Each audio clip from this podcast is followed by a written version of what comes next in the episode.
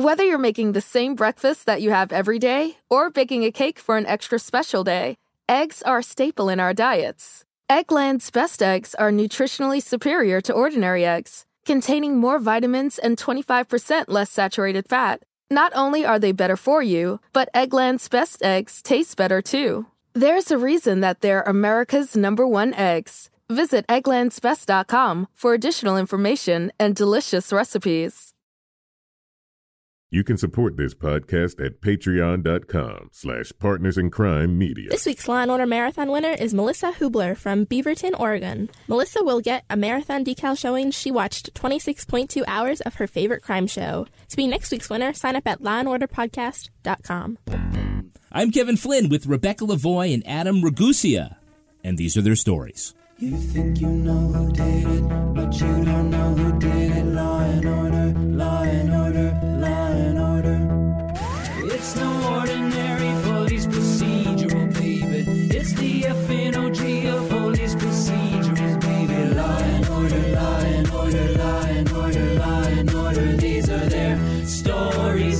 their stories. Welcome to These Are Their Stories, the podcast about network TV's most enduring crime franchise and the real life cases that inspired their shows. I'm Kevin Flynn. Each podcast will break down an episode from either Criminal Intent, SVU, or The Mothership. And today we're looking at Original Recipe Season 3, Episode 13, Night and Fog. And joining me to do just that is true crime author and the host of the podcast Crime Writers on, my wife, Rebecca Lavoie. uh, Lavoie. Hello, Rebecca. Hello. Uh, you should be able to tell from my papers that were so expertly filed that it's actually Lavoie. But Oh, I, I, I do appreciate the intro. Can we call you Kevin Flan now? Please do. That's how I was. I love flan. It's so good. And rounding out our panel is the very witty special guest from the Pub Podcast, Adam Ragusea. Hi, Adam. Sup?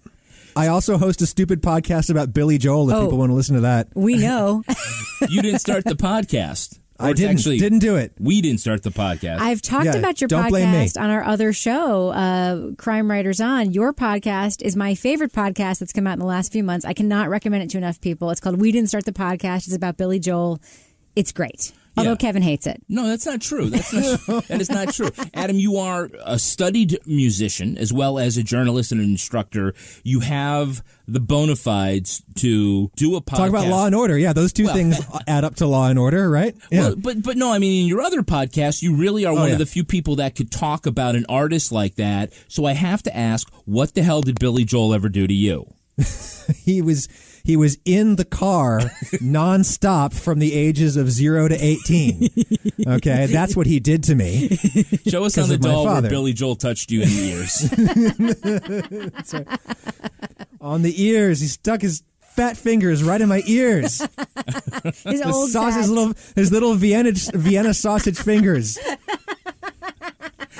Uh, thank you guys for having me. I, I should here in the self promotion portion of the program, I'll mention that the pub, that podcast that I do, is about the public media industry in which Rebecca works. That's how we know each other. If you're interested in how the sausage is made in public radio or television, listen to my show. Uh, my day job is teaching journalism here at Mercer University in Macon, Georgia. And if you have children who want to study journalism, send them to me. And uh, And you'll send them into gonna- banking. I that's right, exactly.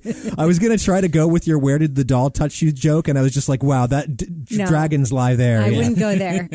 yeah. Well, the pub is a great podcast about public media. So I'll ask, should public radio feel threatened by podcasters like Rebecca and myself? Should it? No. Does it? Yes. Why? Because uh, you know the. Uh, oh, It's okay. we We're- want to get into here. There's only five of us listening to this podcast. So That's right, exactly. Well, that's it's the that's three of us and my mom. That's the problem is, is that it actually is substantially more than five. Look, people have only have so many hours in a day to listen to stuff. Okay, and you know the assumption among a lot of people in radio has been that listenership that they lose to on-demand stuff, streaming, and all of that.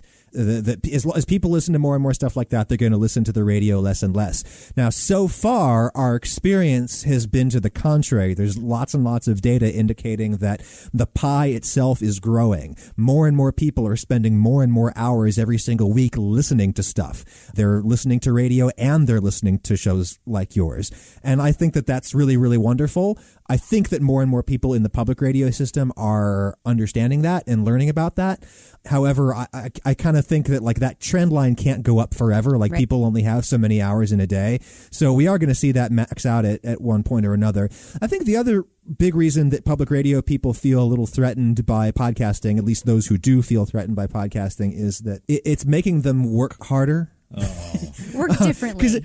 because no, because it because it used to be that there was only one place to get spoken audio programming that wasn't freaking brain dead, mm-hmm. and it was your local NPR station. Mm-hmm. That was really the only place to go. Right, if you had half a brain and you wanted to listen to people talk about stuff. Now you can okay? download stuff that's brain dead. Yes, exactly. Take it with now you. you can download show. stuff that's brain dead, but you can also listen to like a lot of smart stuff. You can download a lot of smart stuff, and so it's like I think they're aware of the fact that their monopoly on that is rapidly slipping through their fingers, which makes some people nervous, but also makes them try harder, which is a good thing. you Right. know? So you guys are helping. You're not hurting. You're helping. well, one of the things I hope that you keep, Adam, is the pseudo sponsors that you had. Oh, fake Spo- ads. Yes, because in in honor of that, I wanted to let you know that this episode is sponsored by Little Blue Greek Coffee Cups. Want to tell the world that you'll drink any kind of coffee, even if it's brewed using rags of motor oil? Well, why not choose coffee served in cups with fake inscriptions of antiquity on them? Nothing says fresh coffee like the Coliseum. Now you can get your coffee the same way you get your cigarettes, dropped from a vending machine in the hallway of a public building. You know what those cups always make me think of, and and I actually had this thought when we were watching this Law and Order episode, is um that scene in Terminator Two when the security guard in the mental institution goes to like one of those oh, coffee dispensers, And it's got the- and the- and, the and the T1000. Yeah, on the thing is uh, with the cards on it, and the T one thousand stabs them him through his eye through the back of his head.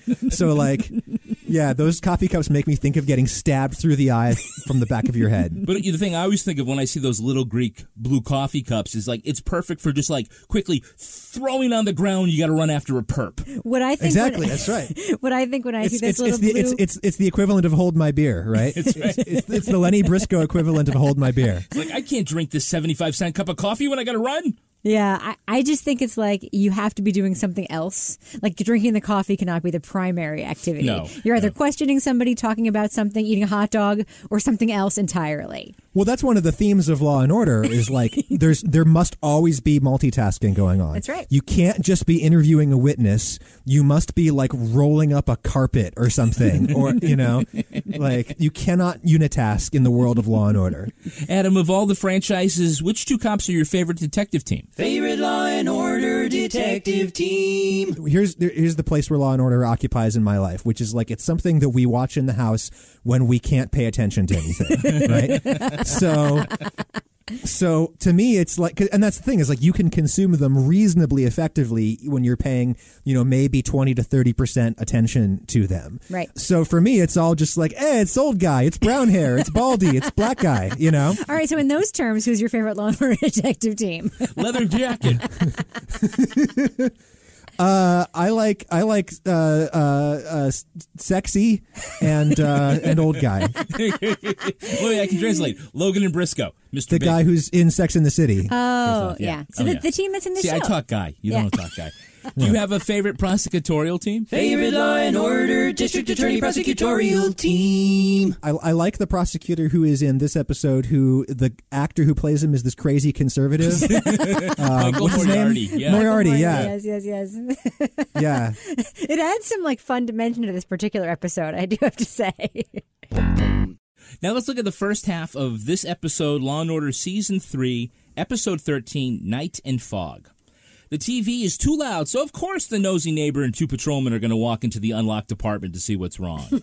That's when they find Mrs. Steinmetz dead on the floor with a bloody nose. Well, right after that, Mr. Steinmetz enters and confesses to helping his sick wife commit suicide, and so ends another three minute episode of Law and Order. That's right. Well, he didn't exactly pull the trigger.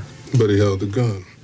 Man two assisted suicide. Come on, you really gonna run with this? The guy's 70 years old. It's not like he whacked his wife for the insurance money. Maybe he did. Without a note from her, all we have is his word. Oh, well, we're gonna talk to the daughter. In the meantime, we charge him. Robinette wants to charge him with assisted suicide, and Stone is troubled that the old man makes a bald faced lie to a judge to get his confession tossed. So Logan and Briscoe keep digging. The lab says the sleeping pills weren't enough to kill Mrs. Steinmetz. Logan finds a pillow covered with blood, which could have been used to smother the woman. Well, it's important to know that Mr. and Mrs. Steinmetz were concentration camp survivors. They got into a pretty heated argument after reading something in a Polish language newspaper, and it wasn't Dear Ann Landersky. Mm-hmm. An article, Oh God! Oh, an article says oh, a man Welcome to our show. a man named Yakov Skulman from Steinmetz's ghetto was tried in absentia for being a Nazi collaborator. Like Steinmetz, Skulman was a tailor, a cruel man who made uniforms for the Nazis. The detectives believe the wife learned her husband was in fact Skulman, and he murdered her to keep the secret.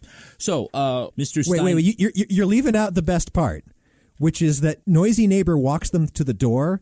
They open the door. And they bring her in with them. what the hell was that? if you see anything, lady, bag it. And she's not like she's not. I mean, I would almost understand it if it was like the building super, but it wasn't. It was just the lady from upstairs, Mrs. Frazzle. and they bring her into for this private property with them. I, I do have one crime scene thing that I want to ask you about. All right. They found Mrs. Steinmetz on the floor. Right. And then when Briscoe shows up, um, she's on the bed. Someone picked her up, rolled her over, put her back on the bed. Who picked her up from the floor where she was actually dead? It's okay, guys. I already got a photo of her. I already got to photo. Just, just put her up. I'm. My knees are killing me. Do I have to keep bending It, down? it just felt like bad continuity. Like they, they, they changed their mind about what the body was supposed to be, and they forgot to edit I, the scenes. I bet I know why they did that. Actually, Why is that? Um, because it would have been really difficult to have her in the background of the shot Oh, um, when she was still on the floor. oh that's a, probably a good point. Right. Th- there would have been a solution to that, by the way, which is to get her on the gurney. right, or, or like however they were going to pull her out. Yeah. You know? Yeah, we're just leave done her with her. they- Uh, now, if you go far back enough in Law and Order, you can definitely see some anachronistic legal and social positions. Right, we've seen this in past episodes. First, we're talking about the crime of assisted suicide. Uh, Twenty-five years later, have we come to a consensus on this or not? Adam, what do you think? insanely we haven't there's like lots of polling on this that indicates that you know ge- generally america is like 60 to 80% in favor of physician assisted suicide if you look at those stats. However the the wording of the questions gets very very delicate and i think i i actually i'm skeptical of some of those polls That's physician assisted suicide. How do they feel about Nazi assisted Oh. suicide?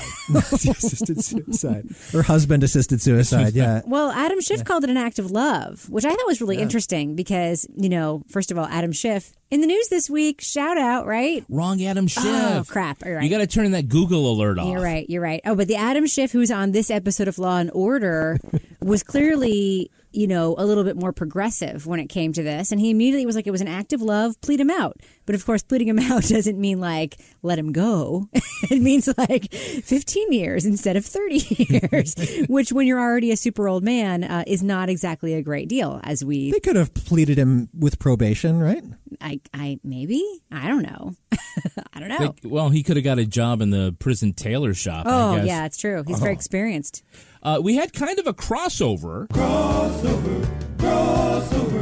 In the role of defense attorney Gary Lowenthal is Eric Bogosian. Yes. It's just as reasonable to presume that after swallowing a lethal dose of sedatives, Ursula Steinmetz fell from her bed and broke her nose. And a dozen years later, he joins the cast of Law and Order: Criminal Intent as Captain Danny Ross. This is a pretty but at this audition. stage in the what is this 1990 that this episode 92, came out yeah. 92 he is sporting a Jheri curl that could make lionel richie jealous it is lustrous lustrous That's amazing. you know, I think he's just like a mustache away from singing backup on Man Eater.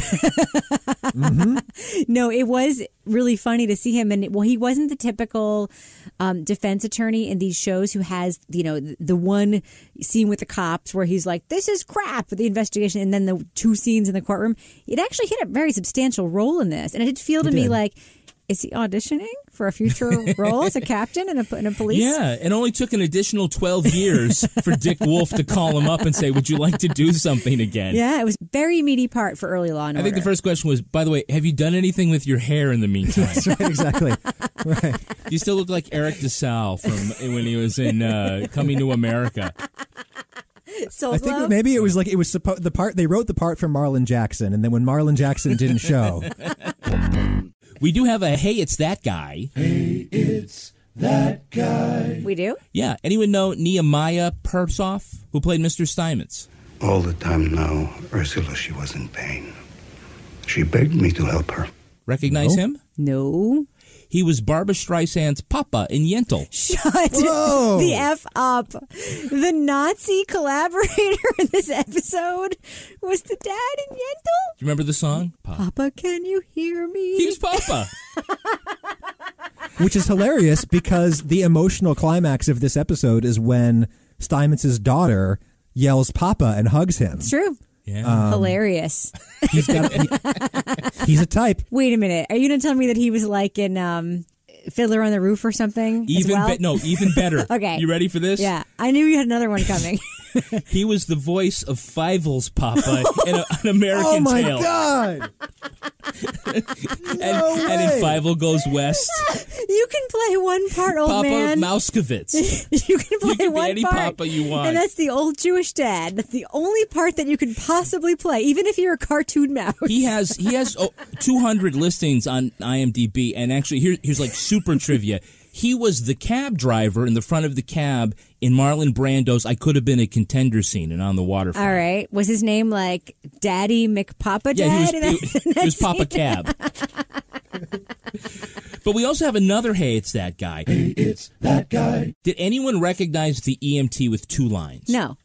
No one, no one was paying attention. We're too busy. I didn't even remember the uh, EMT. we were too Was busy wondering scene? how what the happened? body got onto the bed. He might have been the one who moved it. Old lady with MS. She's been dead three, maybe four hours.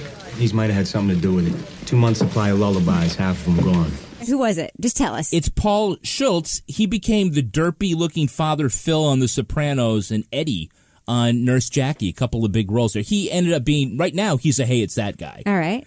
I believe you, but I didn't see him this He time. had two lines. Hey, it's a, it's a, it's a starting point, right? exactly. Now, there's this great scene when Briscoe is telling Logan about how his father's army unit liberated a concentration I mean, camp. we're digging up stuff that happened 50 years ago. What the hell? It's ancient history, Lenny. Hey, my old man was a GI in World War II, first regiment into Buchenwald. And he never forgot how he felt when he saw those people. I mean, he wasn't religious, but he said after that day he believed in the devil. This stuff never went away, Mike. And all I'm thinking is, your father was in World War II? I thought you were in World War II. Listen, That was back in the day when people had kids young, you know? exactly. And Briscoe, you know, I don't think we're supposed to believe he's as old as Jerry Orbach was when he was playing this part. I, I sometimes think that. Sometimes I think that they are playing on the he's an old guy. He doesn't run. He doesn't shoot. He doesn't whatever. But then in other scenes when he's supposed to be like a cop doing cop things, I'm like, yeah, it's Brylcreem, guys. No one thinks his hair is really that color. Well, maybe that's why they had him turn his collar up because Yeah. he looked cool. very make suave. him look These younger. these were also the very thin Jerry Orbach years in this season of Law and Order. I noticed as well. He was more in the the style of Baby's dad from A Dirty Dancing in this episode than he was from the Jerry Orbach that we knew and loved in Law and Order. Adam, what'd you think of um, Logan's long brown leather jacket? Um, He's stunned. no, it was making me think of. Um, so when I was I was a really inept teenager. Like I I, I had a lot of problems being a human um, from the ages of you know like Had. twelve to to seventeen. yeah, and uh, I wanted to get a trench coat because I thought like all the cool kids were getting trench coats, right? So I went to the uh, what do you call it, the Goodwill, to try to find like an old man trench coat. And because I'm I was terrible at being a human, I also don't see colors very well. Um, I got like this navy blue ladies raincoat. Why are the buttons backwards? and I wore that shit for years.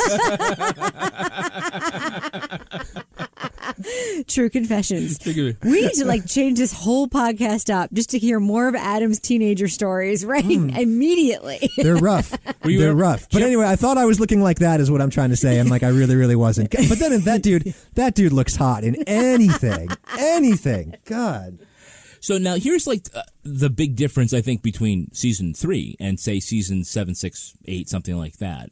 When they go to finally go to arrest Mr. Steinmetz, they're driving along some street, looking on the sidewalk for him. that looks like him. There he is. Pull over, and they take him in. And right, but like in season eight, like the guy would be out buying a banana, and they'd say, "Oh, you'll never see that turn yellow," and scoop him up in the middle of something, right, with some pithy line, interrupt his his mahjong game or something. Right, but but two things about that. One, they had actually met him to sort of sort of, sort of say like that looks like him was a little bit of a weird piece of dialogue. Don't you remember the scene where he stood in front of them and said, "I killed my wife." I killed my Like wife. that Yeah, happened. exactly. And B. They know he's out for a walk, which means he's also coming home at some point. so the Why idea not just wait for him? why didn't they just park their goddamn car in front of his apartment building and get him as he was arriving home? This idea that they were like stalking him around his neighborhood where he was out for his constitutional. It was just, it was a very funny affectation of like cops look more like cops if they're driving when they do something. You know well, what I it mean? was funny because I was wondering, you know, it's like the fact that, yeah, the scene begins with them, you know, tracking him in the car, seeing him from behind, being hesitant for a second before they jump out. And, you know, I think when you're used to watching shows that have extraordinarily tight, deliberate plotting and every single thing that happens has significance to the plot, I was expecting something to go wrong with this arrest, This right? is not the wire, Adam. This is not that the they're wire. going to grab it exactly. well, here I'm, I'm building to something here. So, like, you know, I thought that they were trying to set up something, like they were going to grab him from behind. It was going to be the wrong guy, or he uh-huh. was going to take off, or or something like that. But they just arrested him wi- without incident, and. I actually quite liked that. I find that super efficient plotting in teleplays to be really kind of suffocating. I think that just having some stuff that happened that isn't significant at all really enhances the realism because life is filled with all kinds of moments that are not significant to the plot. Although I, I have to ask, who do you think would have won that foot race, Mr. Steinmetz or Old Man Briscoe? now let's look at the second half of this episode. yes, I can't wait. To show motive in the killing, Stone wants to prove Steinmetz and Skullman are the same person. Witnesses say Skullman walked out of Auschwitz and only Steinmetz emigrated to the U.S. And say what you want about the Nazis, but they were really good at record keeping. Apparently hmm. they were. They want to peek at Steinmetz's death camp souvenir. I'm offering your client a chance to prove his innocence. And when he does what? You tattoo a capital I on his forehead? That number is a symbol of unimaginable suffering. And if it's not one of 131 numbers, we'll know for sure he's not Jakob Schoolman. Don't you even see what you're asking, Ben? Demanding that he use that number to prove his innocence is an obscenity. Uh, no, Gary. The obscenity is a man killing his wife to save his own skin. Steinmetz's numbered tattoo proves he entered the concentration camp the same day as Skullman. The Justice Department wants to extradite Steinmetz to Poland for war crimes, but Stone wins the appeal, and the defendant will stay in New York to stand trial for his wife's murder. In court, a Holocaust survivor says Skullman would turn over the non productive workers to the Germans, but can't say for sure Steinmetz is the same man. A rabbi testifies that Mrs. Steinmetz grew to believe her husband was the Nazi collaborator and had no intention of committing suicide. On the stand, the Steinmetz's daughter perjures herself about her mother's will. Stone threatens to try her as an accomplice unless Steinmetz takes a plea. The old man agrees to the 25 year sentence on the condition the record is sealed and the world never knows he truly was Yakov Skullman. Now, how bad is it that the Nazis' filing system was easier for people to navigate than the New York civil servants? Yeah, I don't even know where our tax returns are that I just filed like three weeks ago.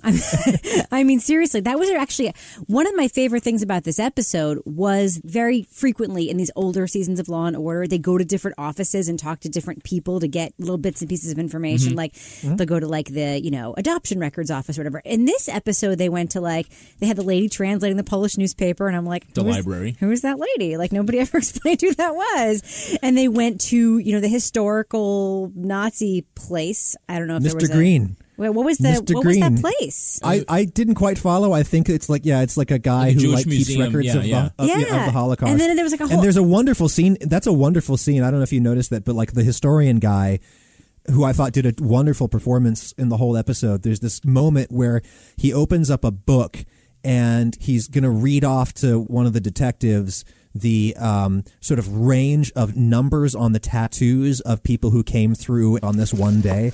August 21st, 1944.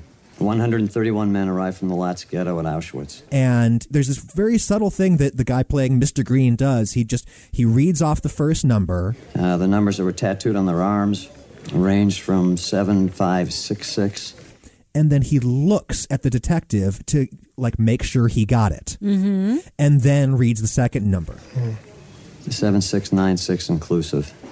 And it's this like very real thing that if you were doing that for real, that's exactly what you would do, but that they never freaking do in television shows because they're not actually writing down the number or trying to remember it. Right. And I, or thought that taking was that just a- phone call, which is actually six seconds long. Right. Hello, got it. Yeah, exactly. I got all the numbers. You know, Adam, Yeah. Adam just pointed something that I think is rare in later episodes of Law and Order, and, and even in the same episode. You talk about the incidental performances being like ham fisted or bad. There were some small performances in the episode that were really, really good. That the guy, daughter? the daughter, The daughter, was oh, amazing. oh, I looked her up. She's actually heart. Juilliard trained actress. I looked it up, but also the jurors. The jurors looked like real jurors, and there were just these Yeah. little shots where they would sort of pan over to the jury during his trial. And I would think like, wait, is that like an actor? And I'm like, no, that's just like a day player. Yeah, But they were like on Good face fleek. acting, Oh, is that- super good face acting, aka acting. Acting. Kevin gives me crap because I call it face acting. AKA acting without union rates. exactly. I don't know, and that stood out because there were those weird little ham-fisted, typical Law and Order things. But uh, the people sort of p- playing those little parts and helping them put the story together, very, very, very strong in this episode. Which is a lot of very nice things in this episode and then like big picture the conflict at the core of the second half of this episode is i think tremendously interesting and rich and although i think is a little too explicit like we have like characters basically saying now here is the theme of the second half of this episode. It's still such an interesting theme because the question that the adas are focused with is like what are we going to value more individual justice or historical justice If the state continues with this prosecution, Mr. Steinmetz will die in prison and never be tried for crimes against humanity. And we must allow a suspected murder to go untried. He will be tried for the greater evil. because down one path of their prosecutional approach, down one path leads taking this guy who is at best a murderer of his wife and at worst also a Nazi collaborator, taking this guy and putting him in jail for the rest of his miserable life, right? That's one door they open, that's the result. The other door they open means they potentially let him go, but there's a full accounting of his crimes. His true identity is this Nazi collaborator is known, and they rob him. Instead of depriving him of his liberty for the rest of his life, they deprive him of his legacy for all eternity. Those are the two doors that they are faced with, and that's a tremendously interesting and rich dilemma. There was a great scene that speaks to that where Ben Stone is meeting with Schiff. Either way, I'm helping a mass murderer cover up his crimes. Ben, a woman was murdered in our jurisdiction. And that's our only priority. Adam, I may be wrong, but I thought of all people you would want. A man killed his wife. Try him, convict him. That's all I want. Poland is not entitled to punish him for the greater evil? Greater evil. This office doesn't care about Poles or Nazis any more than it does about Serbs or Croats. Not in the evil business. We're in the crime business. We're not in the evil business, we're in the crime business. Right, right. And then Ben and his what I've come to, I have to say, on rewatching all these old episodes, like as I used to like love Ben Stone, and now I sort of hate his ridiculous deadpan. But he goes to earnestness. Schiff for a reason. I know, but then he's because like, he's he's his the Jewish I know, DA. He I know. wanted his buy-in, which I thought was a really touching and moment. Schiff is the one who's like, we are not uh, representing Poland here. We're representing our jurisdiction, which is New York. And Can we then- talk about that word for a second? Hold on a second. Jurisdiction is how you just said it. Jurisdiction. And how Yes. And that's how it's always said in this show. And it's how most people say it, but that's not the freaking word. It's not a T, it's a D. I right? said jurisdiction. it just sounded like a T. it's, it always comes out like a T. This gets me so exercised whenever I watch this show. And the problem is, is that it's like it's actually really hard to pronounce it like a D if you do a, a sibilant on the S. But if you do a Z sound on the S, it's really really easy. If you say jurisdiction, Mhm. it can come out that way. Like, and I and I always say that I say jurisdiction. I if you listen to my Billy Joel podcast, you know I'm fond of the word disdain. Mhm. Um, same deal. Um, so I know that like I'm sacrificing because like it really it's an S and not a Z, but like I just that that it's a D and not a T. Come on. All right. Well, there was a more egregious mispronunciation in this show that I want to point Oh. out to you. When Adam Schiff talks about our jurisdiction is not the Serbs and the Croats. Is that did he say that? He did.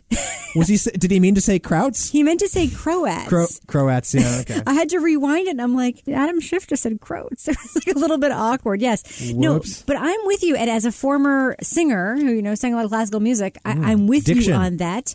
Diction is difficult, but so is delivering a line like, the obscenity is a man killing his wife to save his own skin. And Ben Stone in this episode, his earnestness for me is just, it's disgustingly over. It's too much. I Yeah. can't, I can't even, as young people say.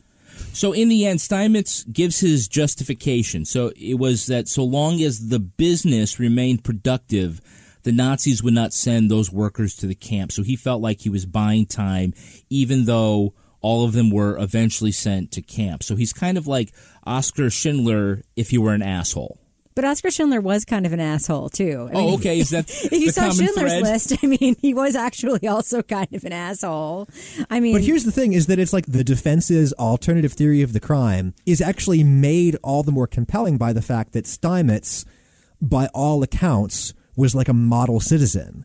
You know, he was this wonderful dad, wonderful business owner. When he came to the states, was nothing but a wonderful citizen. So that to me bolsters the the narrative that the reason he was so ruthless in his running of this Nazi sweatshop was actually that he was trying to keep productivity up so that the Nazis wouldn't send everyone to the camps. Right. I, f- I find that compelling. And the problem is that the more compelling that argument can be, the more the narrative is kept morally ambiguous, which makes it really interesting. And unfortunately, it's undermined by the fact that Eric Bogosian is playing the defense attorney the way that guest actors always play defense attorneys on Law and Order, which is as total fucking sleazebag, Mhm. right? Now tell me, sir, would your center consider Jakob Schulman a war criminal? You have to understand that, uh, that men like Mr. Schulman were victims before they were criminals. No, I, I, I couldn't say unless I saw all of the facts. Is that because Jakob Schulman is a Jew? Objection, Your Honor. Withdrawn. This you know total shit eating grin sleaze bag.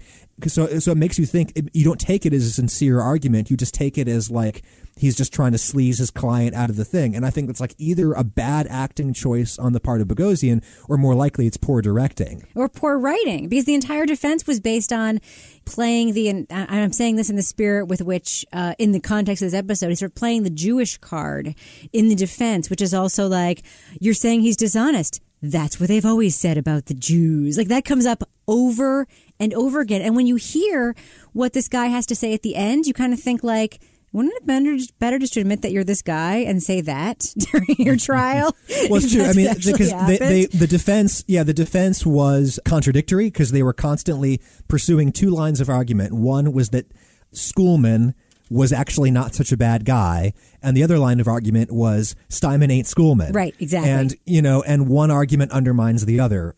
I, I'm not as skeptical of that particular plot point as you are, um, Rebecca, because the whole thing about the Polish government prosecuting a Jewish collaborator so zealously In absentia. um, in absentia, that's like a real thing that they have been criticized for. Yeah, no. Because it's this sort of victim blaming that makes them feel comfortable. Mhm. So no, I mean to me that that rang really, really true. And I just think and the whole thing just would have been so deliciously ambiguous had Eric Bogosian in his stupid Jheri curl not been so slyly evil in, in how he played the part. All right. Well, I have two other like small quibbles.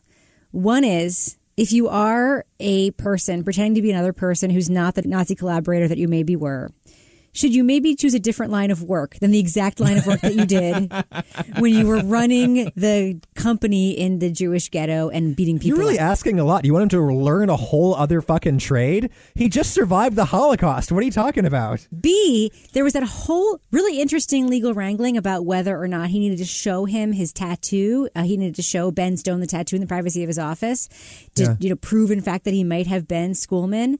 And then like two seconds later, we were in that hearing with the State Department arguing that how did the State Department find out about Oh, any yeah. of this? Any of this? Yeah, exactly. Who's telling them about the procedures in this little like New York court situation that suddenly like Ben Stone is in court against the State Department? How did that happen? Well, I'll just say they have their ways. well, let's take a look at the real life story that inspired this episode. Uh oh. It's time for Ripped from the Headlines. You think you know who did it. You think you know who did it. But you don't know who did it. You don't know who did it. Rip from the headlines. This episode was inspired by the true story of Ivan Demjanjuk, a Soviet World War II veteran. He emigrated to the United States in the 1950s, changing his first name to John and lived a quiet life as an auto worker in Cleveland. Then in 1975, a Ukrainian newspaper published the names of locals who had collaborated with the Nazis during the war. Prosecutors claimed after being captured by the Germans, Demjanjuk volunteered for a program that turned Soviet POWs into concentration camp guards. Several Holocaust survivors identified him as Ivan the Terrible, a notorious guard at the Polish camp. What followed was five decades of deportations, convictions, death sentences, reprieves, and releases. Prosecutors in the US, Israel, and Germany relied on photos provided from the KGB. But both war documents released by Russia after the fall of the Soviet Union suggested a different guard was Ivan the Terrible. All that time, his family said he was the victim of mistaken identity. In 2011, at age 91, John Demjanjuk was convicted of being an accessory to the murder of 27,000 people. He died 10 months later in a German nursing home while awaiting appeal.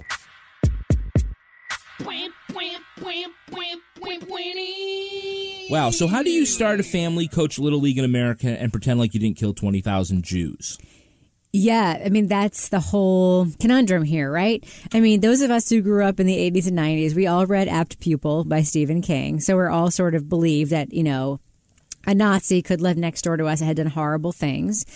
But I think one of the things this episode does well, except for the horrible ham fisted parts about his defense attorney that we talked about, is show that it is grayer often than than we want it to be. I mean, I remember that Ivan the Terrible case, and I remember just as a consumer of media thinking like, "Oh, this guy's a Nazi. Like he killed lots Yeah. of people." But I also remember his family saying, "I mean, if that's your dad."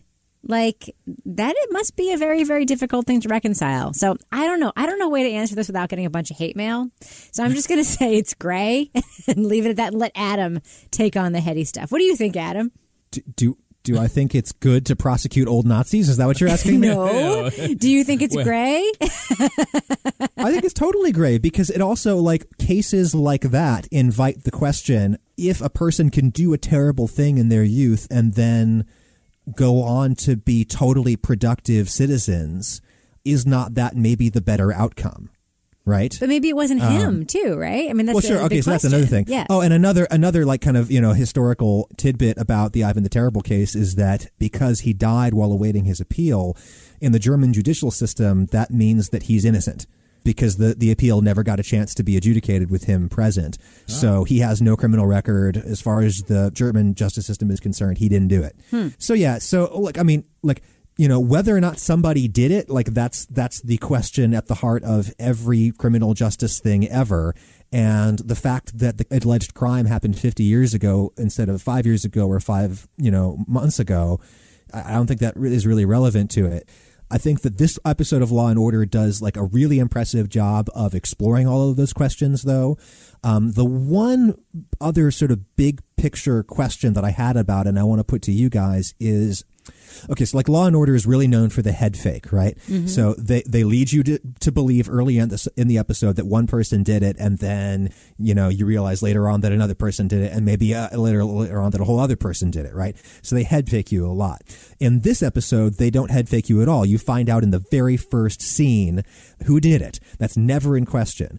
What they do head fake you on is what the episode is going to be about, what its theme is going to be. Because for the first like 20% of this episode, you think that the theme of this episode is going to be about the moral rectitude of assisted suicide. Correct. Right? And then, eh, nope. Actually, Nazis. this episode is going to be about Nazis, right? Yeah. And on the one hand, I I think that's like super kind of clever. On the other hand, it did leave me feeling as though the episode was thematically cluttered. Mhm. Um, there there was this kind of thematic disunity to it um, that kept it from being the sort of really elegant, unified narrative arc that I wanted it to be. Hey, listen, if I could count all of the elegant Law and Order episodes, there'd be like four of them out of the many, Yeah. many thousand that, that exist.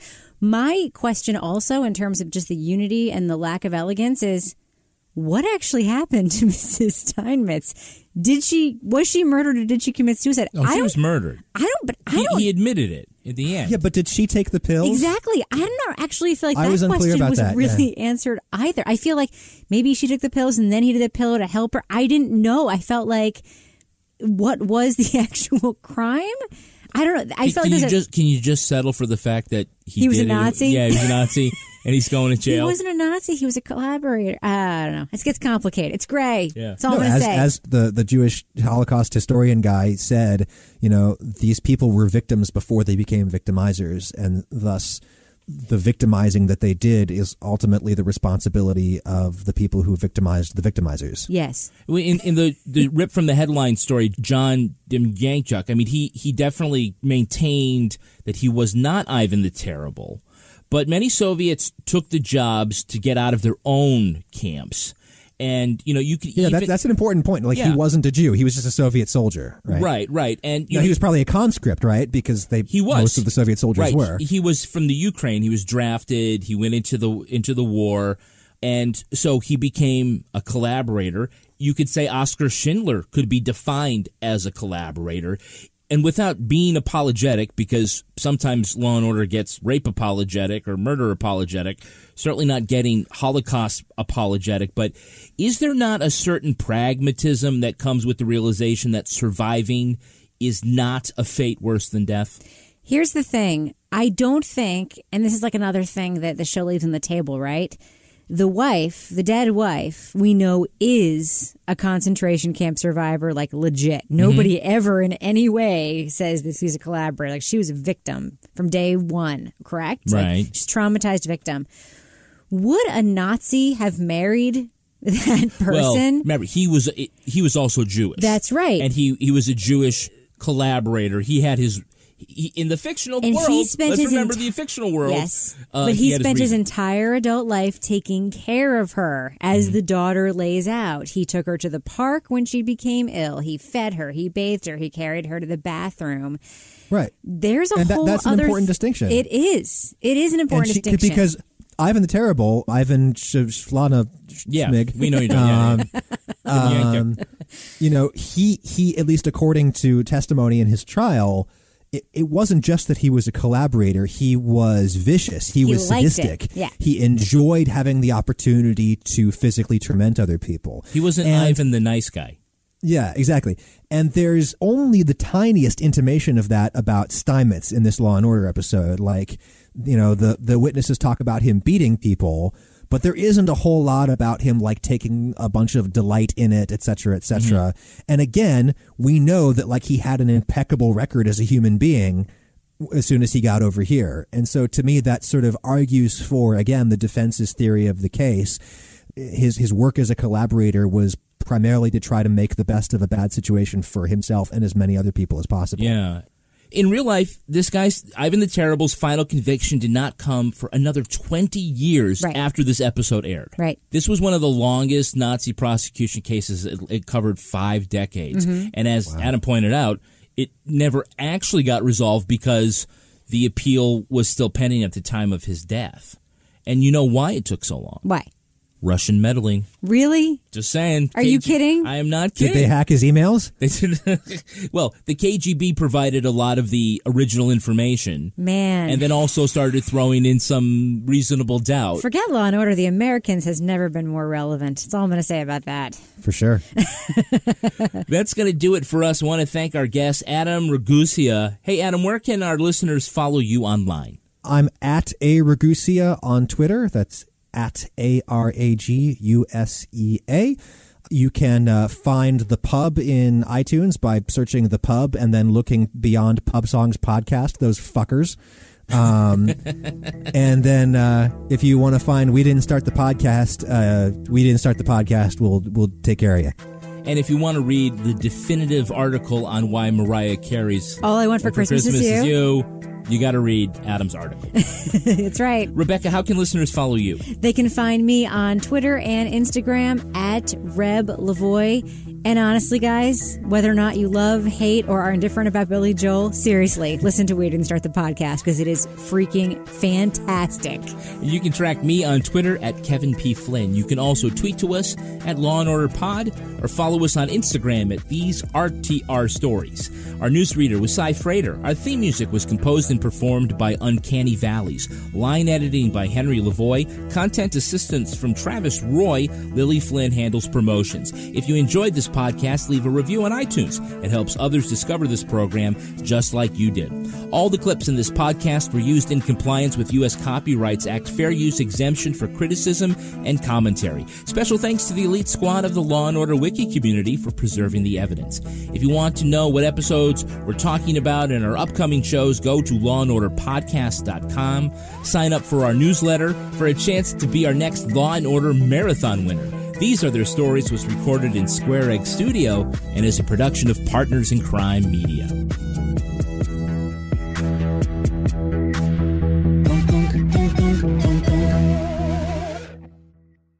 Partners in Crime Media.